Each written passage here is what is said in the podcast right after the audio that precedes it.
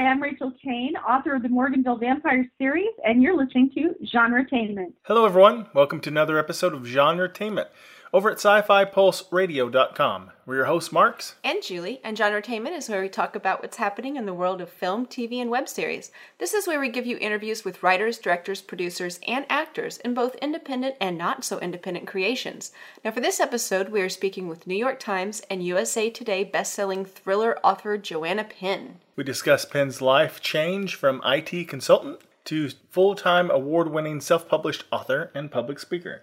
Mm-hmm. We learn about her supernatural thriller series Arcane and her London Psychic series. We also talk about her nonfiction books for writers, and she gives us some solid tips for becoming a writer. Now, before we start the interview, we want to point out that the music you just heard at the beginning of the show was a snippet from the theme song from our web series, Reality on Demand. It was a song composed and performed by our friend Tishan Hardy.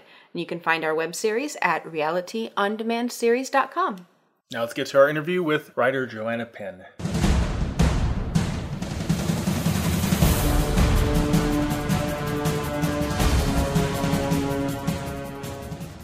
Joanna. Welcome to the show. Thanks for having me. It's it's good to be here. Now, you do have an interesting background living in London and once living in Australia and New Zealand.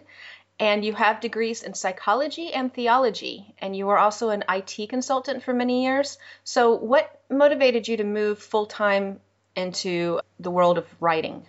wow, that's that's a big roundup. I thought I would get yeah, it's sort of like exposition on parade. How did I do? I, I feel like the I feel like Giles in the Buffy episodes. yeah, that, that's a, that's really swift kind of. Um, yeah, that that encompassed quite a few years. Um, but yeah, basically, I, I guess you know taking it way back. You know, I did this degree in theology at Oxford, and when you leave Oxford and you have a student loan, um, people try and recruit you into these like companies. So I got recruited into Accenture, which is this large consulting firm, and then essentially spent 13 years implementing IT systems into corporate, specializing in accounts payable. I mean, you can't get more boring than this, right? Well, and I'm trying to understand how psychology and theology led to that. Well, they, they don't.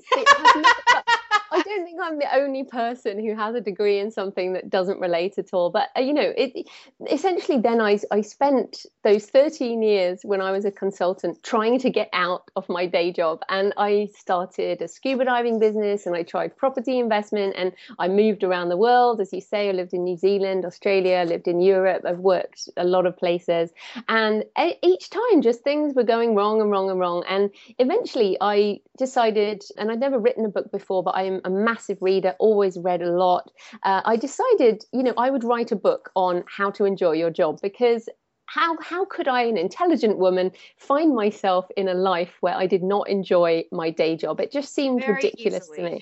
yes, but isn't that the truth, right? You take a job when you're like 21 because you want to pay off your debt, and like 13 years later, you find yourself still doing the same job because just year after year, the golden handcuffs, blah blah blah. And I had a, a house and a mortgage and all the things, and a car and blah. And I just I questioned my I was questioning my whole life basically like how come this is what the world says I should do and I'm not happy so writing that first book, um, which is it does exist now as Career Change, a book called Career Change, um, I discovered that I really enjoyed writing books. Um, you know, and I started a blog as you do, and then um, I started writing and discovered NaNoWriMo. So I don't know if your listeners might not know NaNoWriMo, N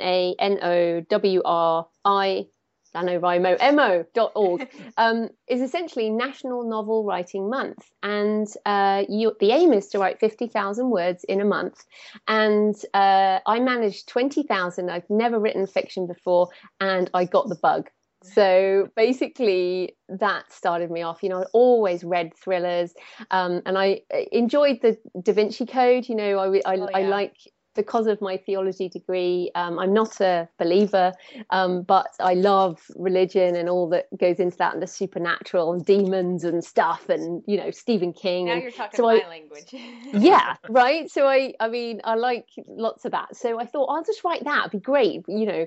And I loved it. I had such a good time, and so that that was 2009 i started writing fiction and yeah that, that pretty much kicked me off and and i was able to leave my day job in September 2011 uh, to be a full time author entrepreneur. So I, I combine fiction, non fiction, professional speaking, uh, and, and other things really. So you're, you're, definitely touching on things that we like. Marx actually has a degree in psychology as well. I do, yeah. And um, yeah, I'm I'm just massively interested in, in theology. I am actually, I am religious myself, but like I I'm so interested in other religions and belief systems and and I'm always you know I, what I love about it is the more you study the more you find out like how much everyone has in common more than not yeah exactly and there's so many great what i like about it is it, it resonates with with so much you know and yeah. um, as you learn like my the my latest book gates of hell is is based on kabbalah the um, mm-hmm. uh, jewish mysticism you know sort of uh, stuff and and as i researched that i just found more and more cool stuff that i wanted to learn about and um, you know they have the golem the kind of the monster mm-hmm. made out of clay and you know i had to have him in there and you know just some cool demonology that you don't even hear about. You know, Madonna wears a Kabbalah bracelet, yeah. and they have this awesome demonology and um, and a, numer- a numerological system called gematria, where all these words have numbers associated, and then other words have the same numbers, and it's it's all very cool. And it yeah, is. so I love all that stuff. Yeah, and, and you know, I mean, even besides like the demons, I've I've done the dances of universal peace. I don't know if you've heard of that, and and you know, the first time I went, you know, the first the first chanting and dancing we did was based on Muslim uh, beliefs of like compassion and, and all this stuff. And then right after that, we go right into something based on the teachings of Mother Teresa. And it was just like, okay, so like these are the same ideas. It was just packaged a little differently.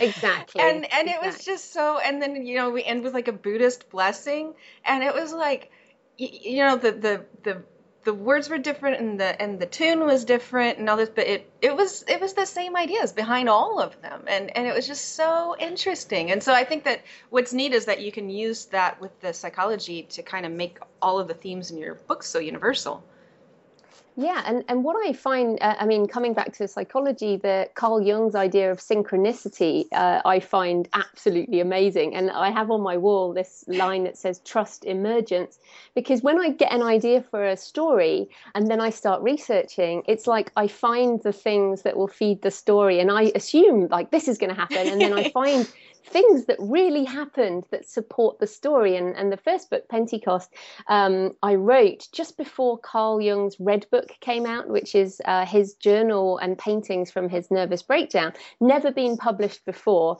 And it came out just as I'd already written this uh, Pentecost, this book. And, uh, and in it is a painting that precisely matched oh. one of my scenes in the book. oh, wow. And it was just like, wow, that's synchronicity, you know, things that, that just come out of that kind of collective collective subconscious it's uh anyway yes really exciting I, I like that idea yeah so when you start writing what was some of the biggest challenges you faced starting out yeah besides uh, never having done it before. no, yeah, well, I was going to say, yeah. Do you you mean fiction or non-fiction specifically? Uh, I'd say fiction. Yeah, fiction. I mean, yeah. Obviously, you did a lot of writing nonfiction for papers at Oxford. I'm assuming. yeah. If I had to do it here, I'm guessing you had to do it there. yeah, exactly. So yeah, I think most people could probably structure a nonfiction book, and you know, uh, it, it's just you tell, you give some information. But fiction, that probably the thing that you realize first up is that what's in your head doesn't necessarily come out on the page like you expected. um, and that also, even if you've read thousands of books, which I have, you try and construct a story and you suddenly realize that you might not necessarily know how to structure a story. So, even basic things, um, and I know you've covered, you know, the same thing as like TV has a point of view or a film. I know you have a lot of directors and people on the show. You know, a, po- a camera angle, for example, could be considered a, a point of view, and you see things with certain character, a scene in a certain place, something has to happen. Um, you, you have to evoke emotion. You know, you can't, like, for me, I love big explosion movies, like Con Air is probably my favorite movie. Um, and, but then you try and portray that in a book it's very different to portraying that in a film. It does move a little slower, doesn't it? yeah, well, you can't just say, well, you can say, then everything blew up, but that's not really good enough. So, the end. It all blew up. The end. yeah, the end. You know, so you have to go a bit deeper, and that's what I like it's difficult but it's what i like about writing novels as well is that i can like the like we're saying the the psychology of religion i can go into a character's thoughts as to what they think. Like i've got um, a guy uh, in one of my books who uh, about eugenics about he believes that breeding out the bad people um, in the world will make for a better humanity. Now, he believes in making humanity better, but the way he believes in doing it is not necessarily a way that you and I would agree with. So it, it, it's interesting putting yourself into the head of somebody like that. So I think when you start writing fiction, you realize so much that you don't know, yeah. and then uh, you learn that stuff. So you know, I learned this. I've done courses, I've read all the books, I've paid for a lot of professional editors and learned the craft. And, and this is another thing I love about writing. I'm sure you guys agree. You never stop having to learn. I mean, uh, the moment you master one thing, you move on to something else. Yeah. And, and that's part of the joy of it. Yeah, and I love that you're talking about it's the way he goes about it because you know villains are always heroes in their own minds. Really, I mean, you know, they think they've got yeah. it all figured out. You know, they're not the the bad guy in the black hat twisting the handlebar mustache going Mwahaha. well i guess they could that might be fun well except except in austin powers you know the doctor evil yeah, yeah. he he called he just knew he was upfront about it he's very on the nose he's evil so let's talk a little bit about your fiction books. Uh, yeah. uh, now you have your thriller arcane series so mm-hmm. tell our listeners about that. Yeah so um I wanted, I knew I wanted to write a series that basically I could use to investigate religious thriller mysteries around the world. So I, uh, the original idea was stemmed. I went to Varanasi in India and saw the burning ghats where they burn the bodies on the on the banks of the Ganges and then sweep the ashes in, and and those people escape, um, you know, the cycle of life and reach nirvana. And I was like, that's amazing. I got to have that in a book, and that's actually the opening of one of my books. But I thought, you know, I want to write something that I can It's not just a standalone, so that I can have a character go around the world doing cool stuff. Um, so, I, so I came up with Arcane, which is um, the Arcane Agency. It's a secret government agency that's under Trafalgar Square in London. Uh, it's kind of a bit Torchwood, Torchwood style. um, yeah, I was quite influenced by Torchwood, um, but they investigate religious mysteries. And my character, my main character, Dr. Morgan Sierra, just happened to do psychology and uh, um, worked for the Israeli military. So she's brought up Jewish, um, but mixed kind of heritage um, and mixed race, and um, you know, basically goes around the world solving these mysteries and, and finding objects and uh, like the Devil's Bible and oh, pretty much ninety five 95% of what's in my books are based on on true locations, true historical objects, um, real research. And then what I do is I just twist twist it a little bit. So Pentecost is based on um, the Pentecost stones, which I made up, but they are um, with the bodies of the apostles, the 12 apostles, and their bodies are around the world, basically. Mm-hmm. So that's very cool. Basically, someone could take a trip around the world and like go to the tourist sites that you have in your books. oh, yeah. And, and what I enjoy about, I put at the end of my books, I have an author's note and it tells people what is real and what I basically made up. And um, I love getting emails from my readers that say, you know, I, well, one reader, for example, I've got uh, one day in Budapest, which is based in Budapest, and they actually went and did a tour of Budapest based on my novel, which was so cool. Oh, um, because all the places are there, you know, the the House of Horror um, from the communist time, and the various, you know, the labyrinth and and all this different stuff, and and uh, also it means I get to uh, indulge my uh, big passion, which is traveling. So, um, for example, I love Israel, love Jerusalem, and I, I've got uh, pretty much every book I have set into some things in Israel. well, and that was going to be my next question: is Have you tried setting anything in a city or country you've not been in? So you you uh, at least have kind of dipped your toes in the waters. Yeah, so I do both. I mean, for the for Pentecost, where the actual um, I had to go to to where the bodies of the apostles are. Um, I was looking for one in Iran, and I haven't been to Iran. I would love to go. Mm-hmm. Um, I, there's some amazing cultural stuff in Iran, so I didn't go there. I had to write that chapter from uh, you know Wikipedia and um, Flickr and things like that. Uh, it's amazing what you can find online, though. Um, so yeah, there's some chapters where I make stuff up. Um, for example, in Gates of Hell, I have a scene uh, scuba diving in the Dead Sea. Um, so I am a scuba diver, and you can scuba dive in the Dead Sea, but I haven't been, and I don't want to go. It sounds blooming awful. it sounds a little, first of all, a little hot a little salty. yeah. Well, anything called dead sea, I wouldn't be. Yeah. Eager. I mean, you'd have to like tie weights to yourself to make yourself sink enough to, to scuba dive. Well, you have to you have to wear serious amounts of weights. But I went and researched that You can dive, and it's actually uh, one of the proposed locations for the biblical cities of Sodom and Gomorrah. Mm. So um, I had to go there, and uh, so that was really cool. So I that again is written from research. You know, there's a video online of diving in in the Dead Sea um, so yeah, so I do both research, but my my main, you know, one of the big things I love doing in my research process is I, I do get my ideas from from trips basically, and that's the first thing I do uh, is generally try and go somewhere and, and come up with an idea from that environment. Okay. Now, also, you have another series, uh, the London Psychic series. Uh, would you be able to explain that one to our readers? Yeah, our readers, so, our listeners. yeah, yeah, all of our readers here Our listeners and hopefully your future readers. How about that? Yeah. oh, it's one of those well, days yeah so the so basically i thought you know everything i write is supernatural and i thought i'm just going to write a uh, straight crime novel british detective crime novel and then what was classic is i try you know i just can't write something that doesn't have a supernatural edge i found um, i have a british detective uh, jamie brooke and then her partner in in solving these mysteries is actually a psychic um, who is an academic who works at the British Museum, and uh, he gets kind of pulled into this mystery. Uh, again, they're all based in London. There's only, there's two. I'm just starting the third one. The first one is Desecration, and it opens in the Hunterian Museum, which is amazing. Again, this stems from a visit there. It is a medical specimen museum, and when I first went there, I was really like viscer- viscerally, um, I felt in my stomach my reaction to the exhibits there, you know, the stuff in jars. Well, you know, well, it's amazing because once I then, and then I went to the Bodies exhibition in New York. Oh, yeah. I don't know if you know about that huh? yet, the plastination of the corpses.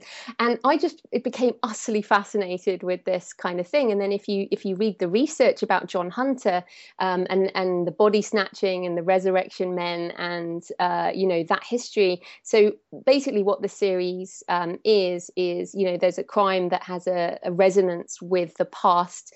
And uh, Jamie, who's the detective, sort sort uh, and and Blake the psychic solve these murders in, in, again sort of that, that happen in, in now but blake can read the emotions of the past and what happened in the past.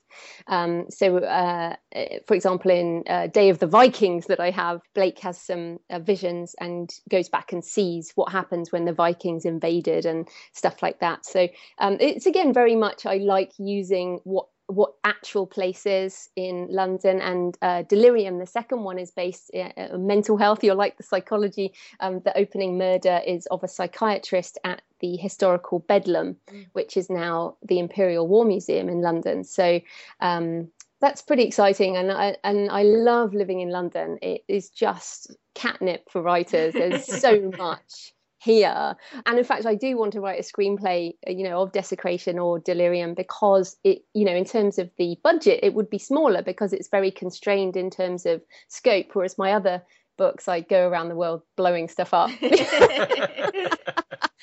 got to do both, right? It's the uh, fun. Yeah.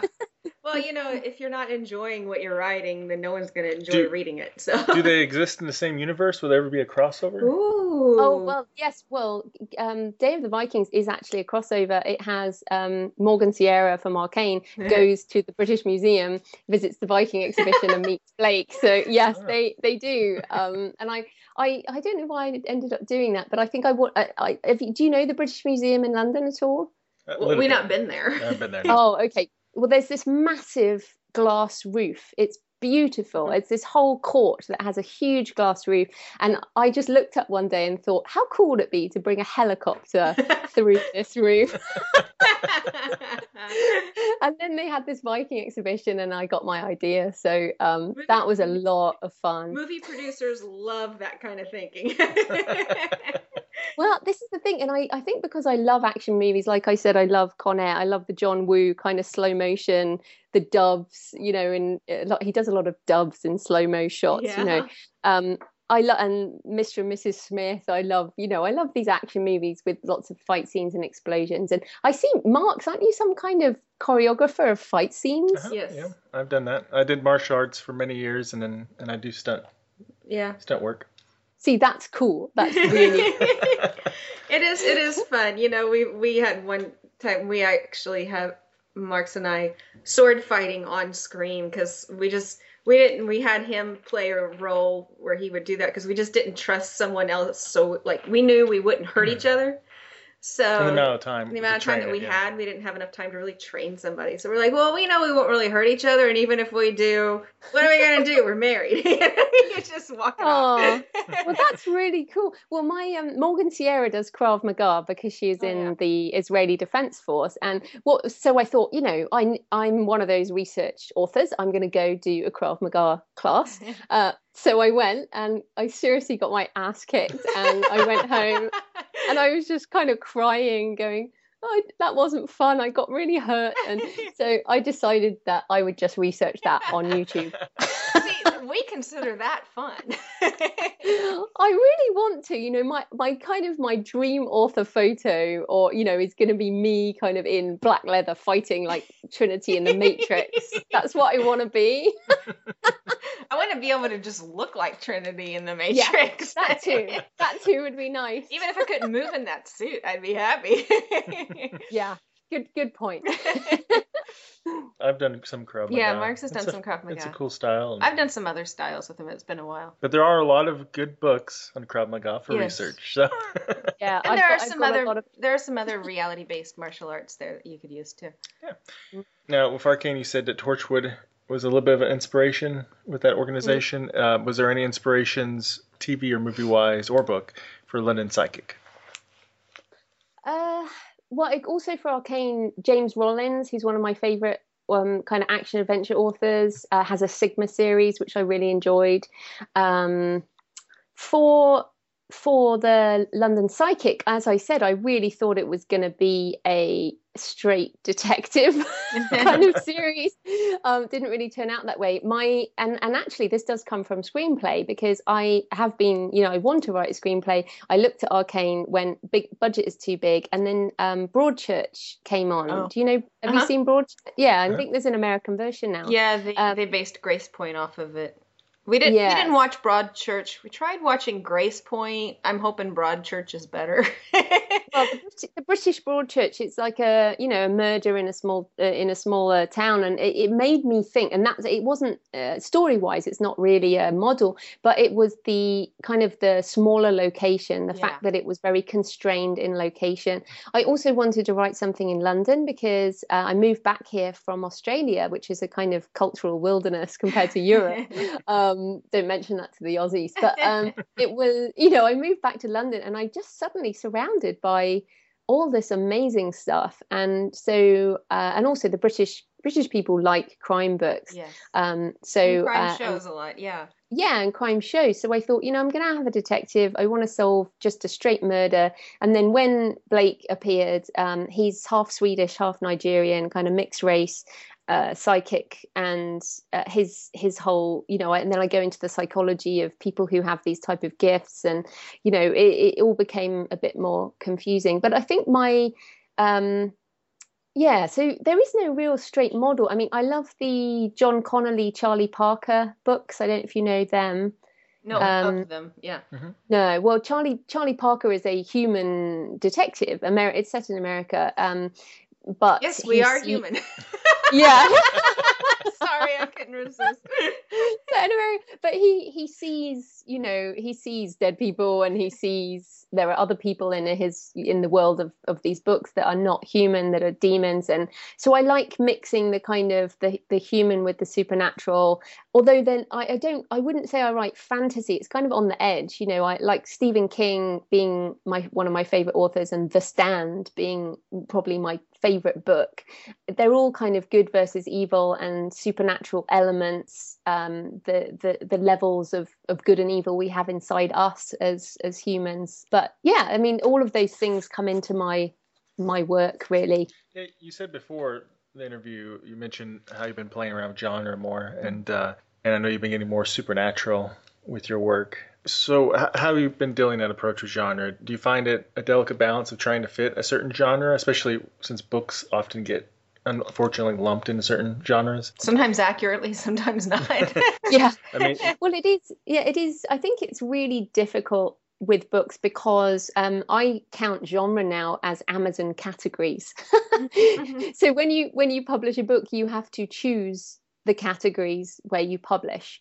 So, for example, if you pick thriller, um, you have one other choice. So, say you, you could pick horror, it would sit between the two, but that doesn't really suggest what type of book it is to either audience. So, I think until things get more granular, um, you know, you just have to choose. And and my books are, you know, set in the real world pretty much. Uh, they're contemporary thrillers but they have this twist that some would consider to be religious or Christian, other people would consider to be fantasy or dark fantasy. And that depends whether you really believe in angels or demons uh, or whether you think they are a fantasy element and these things can be quite difficult. Um, you know i've i've been a bestseller in christian fiction. Uh, you know i've been a bestseller in horror um, which implies these things are not real. So this is it's very difficult. So what i tend to do as we're doing now is i talk about you know i like stephen king you know i like james rollins john connolly you know jonathan maberry. These are authors i like and i read and their influences on me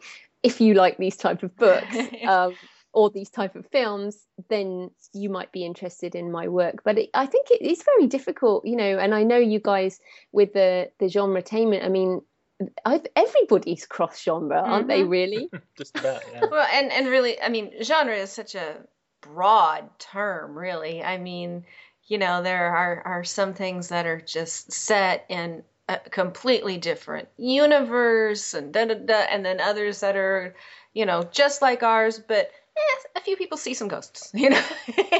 yeah, and, and, that's, and a, like that's said, a real big spread of difference there. it, it is and then it's and then also like we talked about at the beginning with with religion and people of faith if you believe that these things are real as in you know the bible says there are angels and you know the devil and that type of thing if you believe they are real then these books are not fantasy and maybe offensive you know? So it's it, it is it's a very difficult line to walk. And i certainly i use generally use quotes from you know the bible or or things at the front of my books. And you know some people have said oh you you cross the line you know with this or this doesn't exist. And i'm like well i do say at the beginning it is fiction or fictionalized. You're like this isn't really a how-to manual okay? Yes no, this is not. They were not. Well, as far as I know, they were not really the gates of hell. You can, I you mean, can use they, your imagination. It won't I hurt thought this you. was nonfiction. What's it? this is your bio, right? What's going on? you, Oh, it you shouldn't strain anything by using your imagination.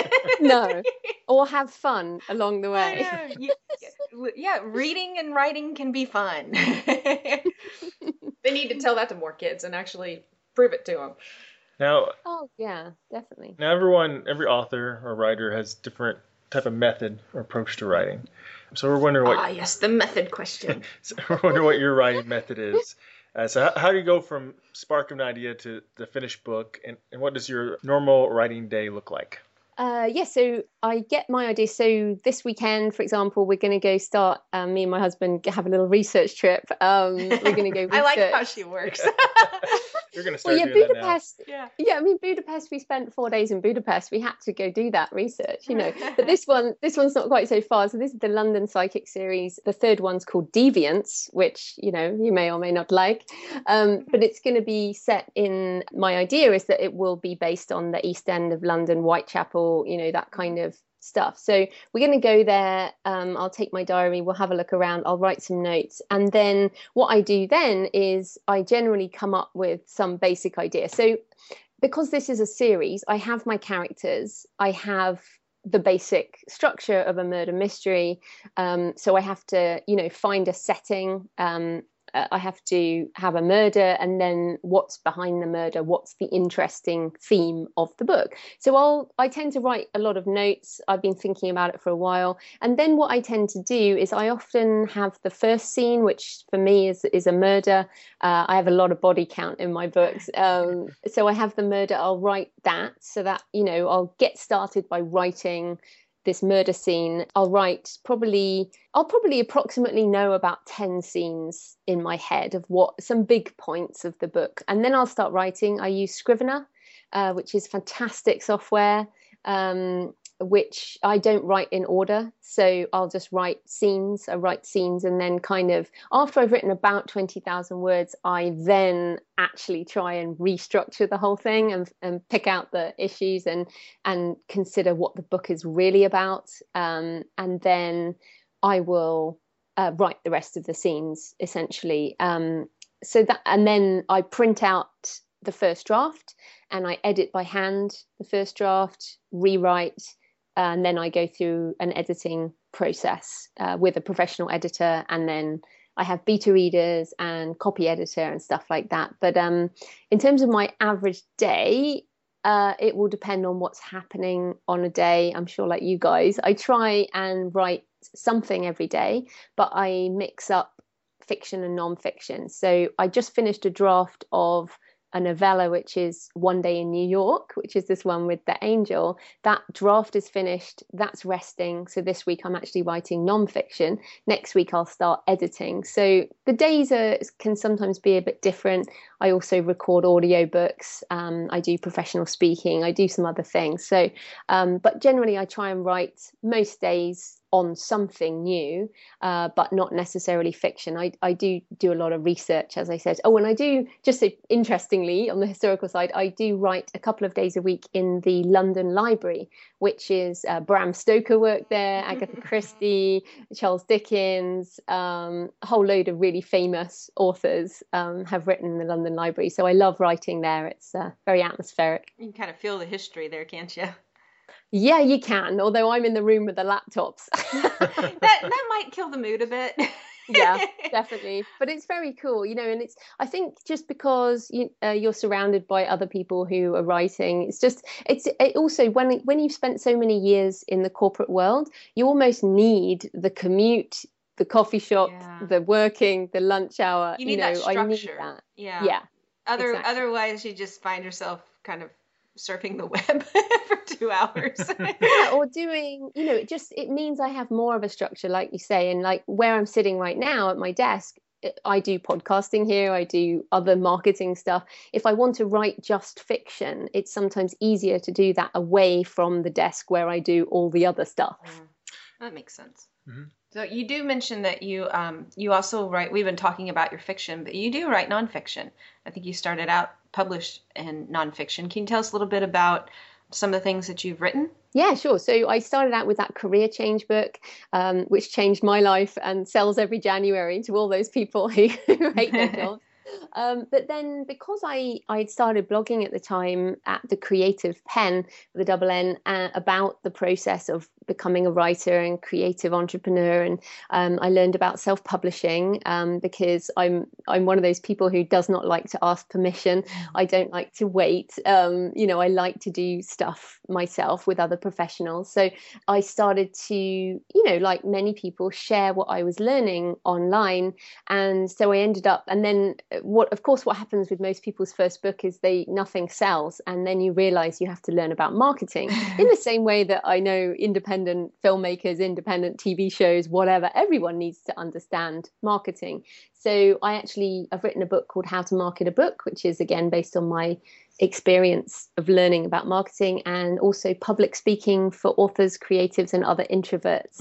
because believe it or not, I am an introvert. Um, so again, that's a kind of helpful book. And my most recent nonfiction is Business for Authors: How to Be an Author Entrepreneur, which um, because so many creatives and most like 95% of the stuff in there is valid for any creative person who wants to learn business uh, because i was a business consultant I, I use my business knowledge as a creative and I, it just frustrates me how many people are not making a good living doing something that is just amazing. And I, am very driven um, to be convincing that uh, this is as, as good or better than a proper job.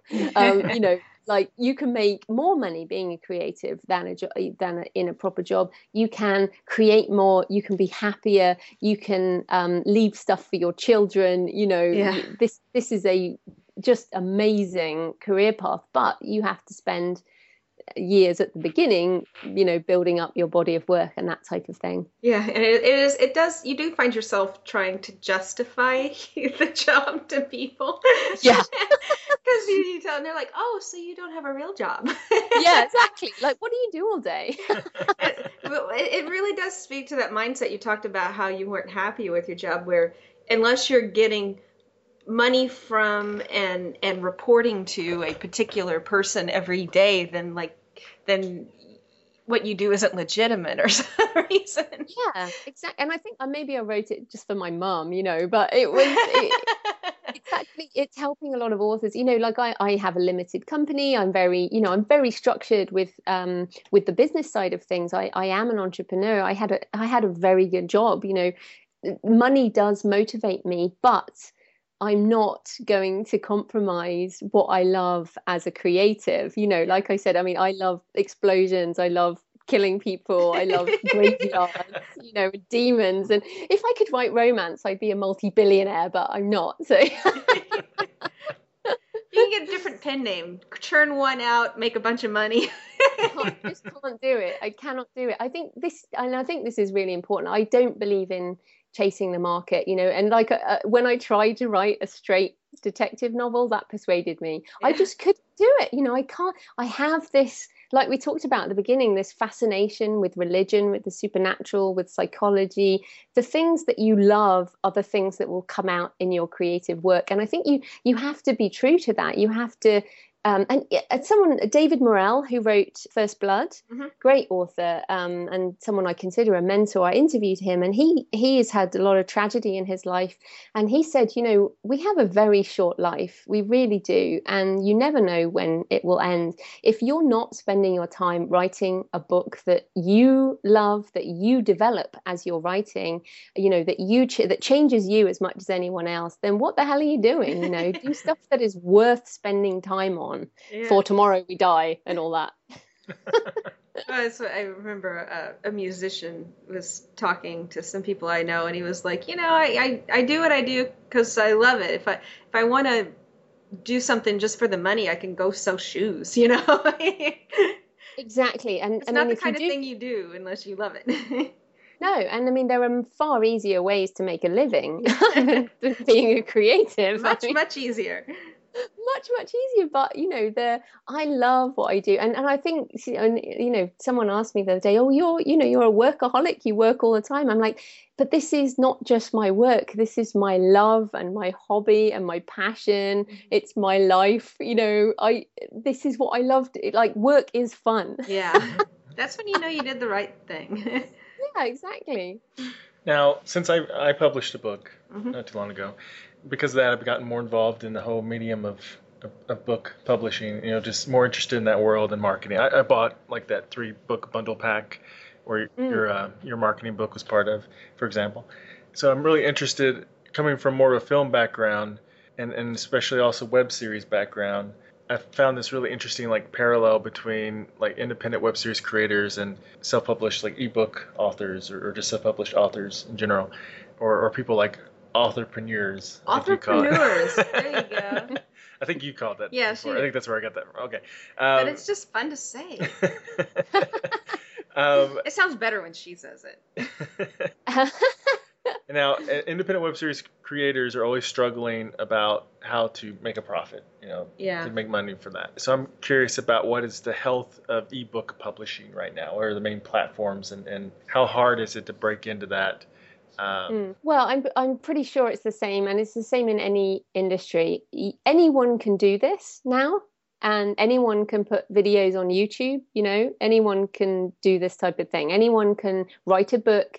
X, you know, if you buy Scrivener, which is forty nine US dollars, you can output a Kindle file, a file, you know, and upload it to Amazon for free. It is free to self publish on Amazon Kindle, but if you actually want, like we talked about, being proud of what you create, um, if you want to learn how to write a proper novel or you want to write a non-fiction book that can stand beside any traditionally published book, you do have to invest some time and money. So professional editing might be anything between $500 to $2,000 to edit a book. Um, professional cover design can be, you know, $50 to $500. Those two things I think are non negotiable for a successful self published book or any book. You know, that's what, if you sign with a traditional publisher um, and you sign a contract where you get between 10 and 25% royalty for your books. Um, versus self-publishing, where you get seventy percent, um, you can see where the balance of of income is, and that is also where the balance of work is. So, if you self publish, you have to do the editing um, and the cover design and the publishing. So, essentially, I, you know, that in terms of when you're saying the health, like again, any creative industry, probably 95% of people who are doing it are not doing it in a professional business way.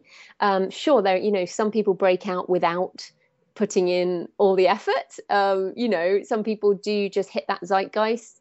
Um, you know, we can look at Fifty Shades of Grey, and probably there's a, a lot of erotica authors who are really pissed off that, you know, that they've been writing for 30 years and then somebody comes along and E.L. James comes along and, and screws them up. Um, but but in the same way, you know, I think for me, so I have I have like 12 books now, I think, she says, eight fiction, four non-fiction, um, with a production schedule for this year. I take this very seriously as a career. Now, I'm not I'm still not making the amount of money I made when I left my day job three and a half years ago, but I did that for 13 years. Um, and I understand the business model of being an author.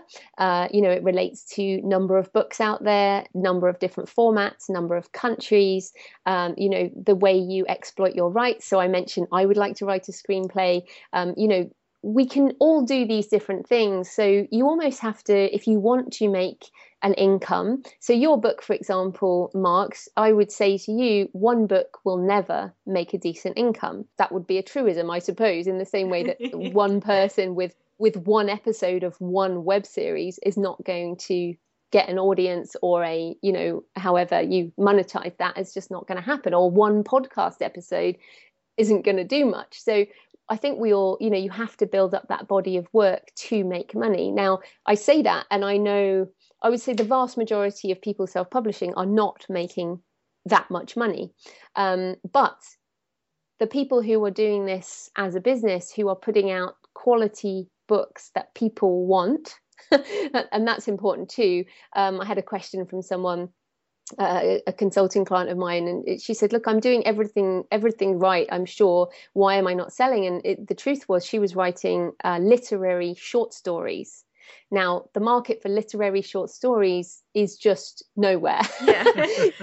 compared to genre romance or genre thriller or you know the type or sci-fi or whatever. So i said to her look it doesn't matter how many literary short stories you write if you want to make money this is not going to work for you. So she has to think about what she actually wants as an artist. Um, so I, I, guess that gives you but i would uh, going further i know and i have met and i'm friends with plenty of authors who are making extremely good money at this. Mm-hmm. seven figures eight figures.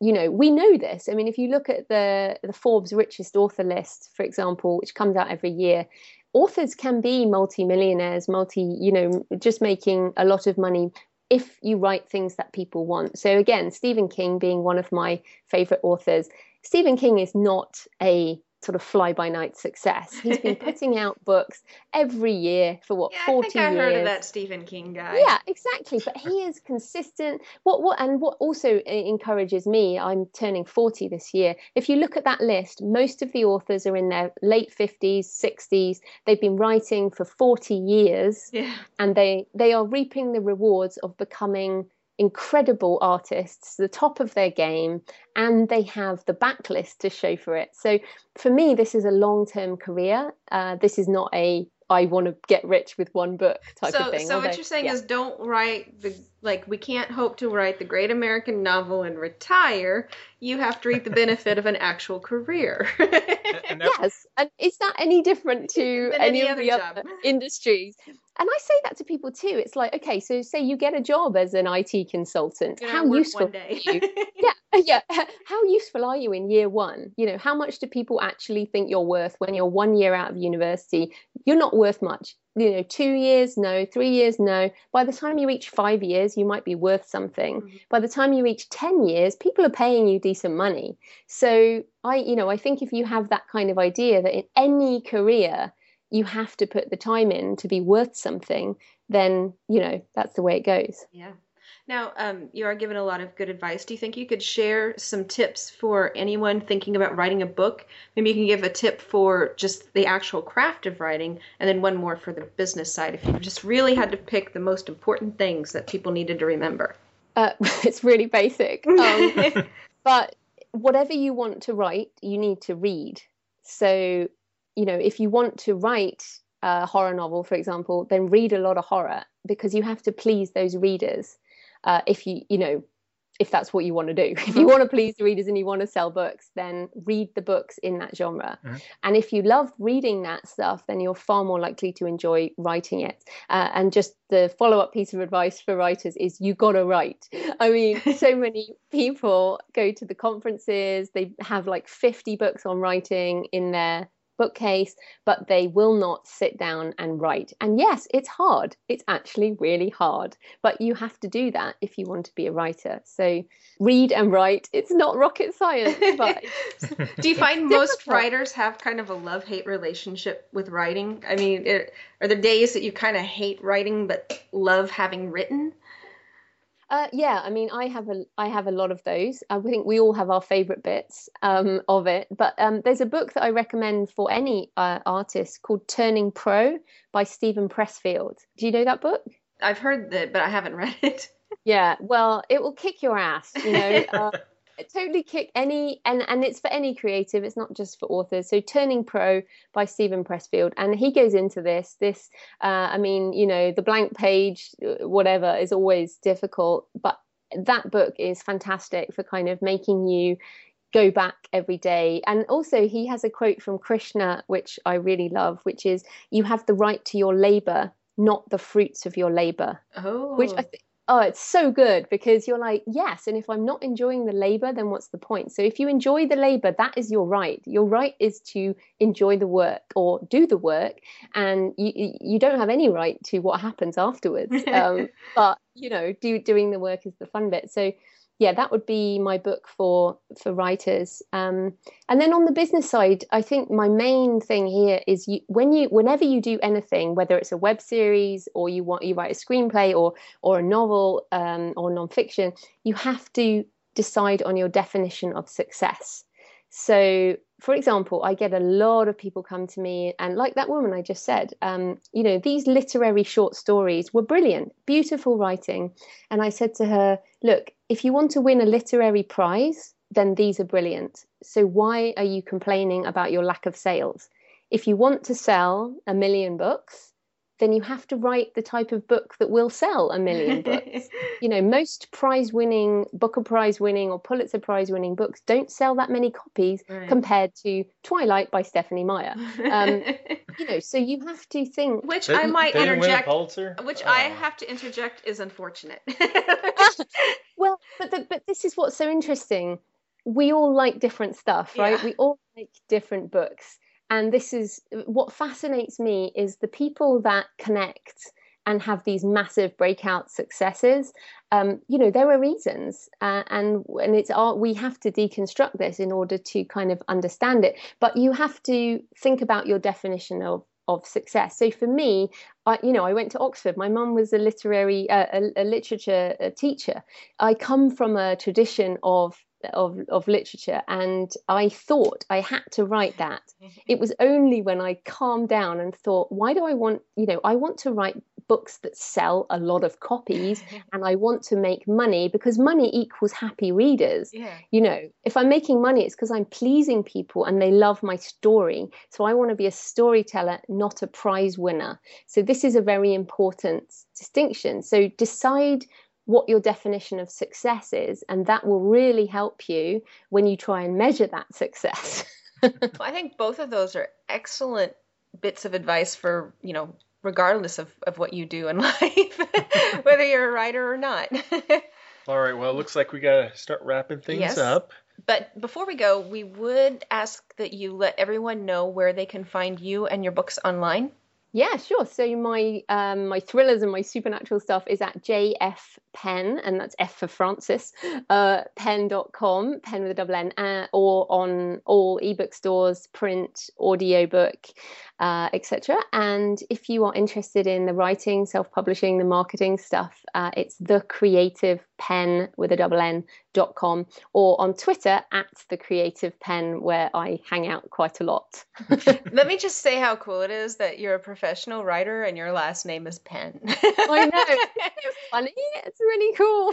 it's just it's it's kismet. I know, but do you know how long I didn't believe I was creative? I mean, that's a whole nother discussion, but I had an affirmation for about four years, which was, I am creative, I am an author. Four years, you know, I had to say that until it actually happened. So, um, yeah, it's persistence. It's changing your your brain. You know, psychology again. We're back to that. But it's been been really lovely to talk to both of you. I've really enjoyed it.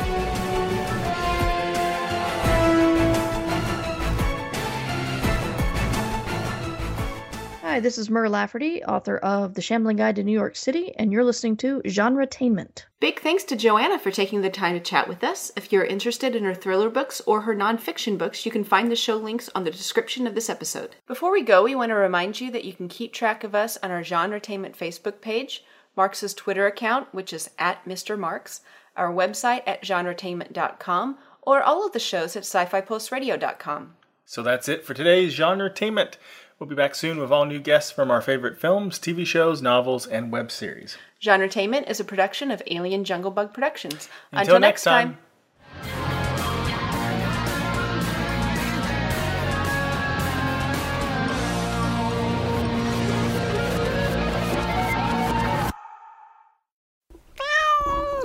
Bad monkey.